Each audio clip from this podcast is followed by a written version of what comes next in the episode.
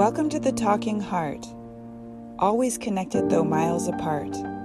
Like the lotus flower grows from the mud, transforming pain into power, we rise above.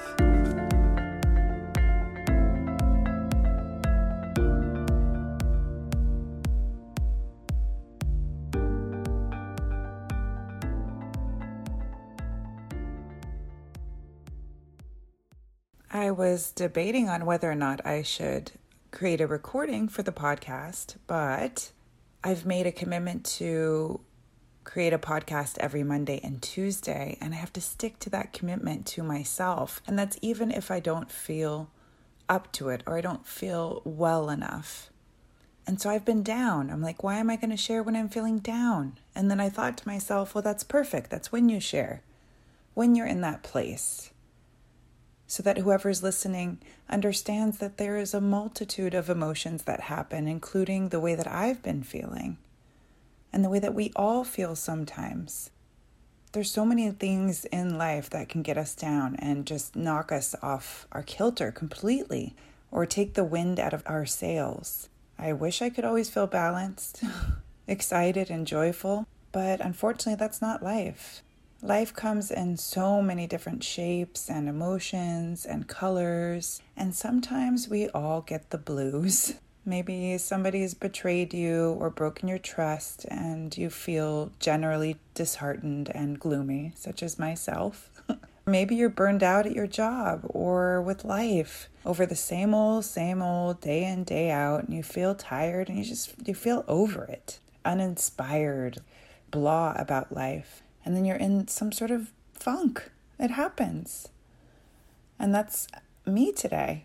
You know, I, I push myself hard to do everything, to get everything done, to be productive as many hours as possible during the day, whether it's with writing, work, home, it doesn't matter. I have this voice in my head that's like, you have to produce, you have to produce, you cannot relax. And it's working with that voice in your head that's like your inner drill sergeant and just telling him to just be quiet for a little while because you need a break to take some time to yourself without any outside interruptions. Turn off your phones, turn off your computers, turn off the TV. Put yourself in a room alone and take a little reprieve from life just for you. Detach from all your woes and your problems. Detach from everything you have to do. It'll get done. It's just not going to be done today. And that's okay. It's totally okay to take a mental health day, and it's so important because you need to take breaks before you break. And you deserve it because you work hard. And then you can use that time to check in with yourself, to heal, to feel, no, it's not ideal to be in such a low place like I've felt today, like I am now, but I keep reminding myself that this too shall pass, and I know that it will. And I'm trying to be patient with myself, to be kind to myself. But in order to get true rest, we need to be able to be still and relaxed and to quiet our mind and to quiet our insides and our outside and allow rest. And while you're relaxing, you can ask yourself what you need and find out what it is that you need. And you can use this time to take care of yourself. Even if you don't feel like it, do it anyway. One simple thing make yourself a cup of tea, take a cleansing bath or a shower, but do something for you. And be with yourself during these times and allow yourself to feel exactly like you do in this moment. And if you're feeling vulnerable and hurt, then just listen to that. Listen to your heart and comfort yourself through it. We are beings and we have feelings and we're living.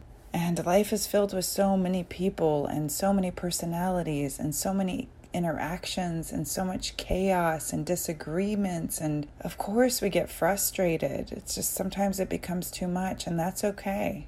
We can forget about all of that for now. Eat your favorite comfort food.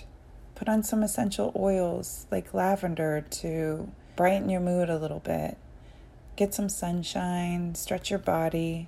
And when you feel low, like I do today, I'm telling you and I'm telling myself that it's it's all about you. So take that time and don't ever feel guilty about taking care of yourself because who else is going to do it? And if you take care of yourself now and you're tired and you need rest, do it. Take care of it. Take care of yourself. Don't keep going until you have some sort of physical symptom.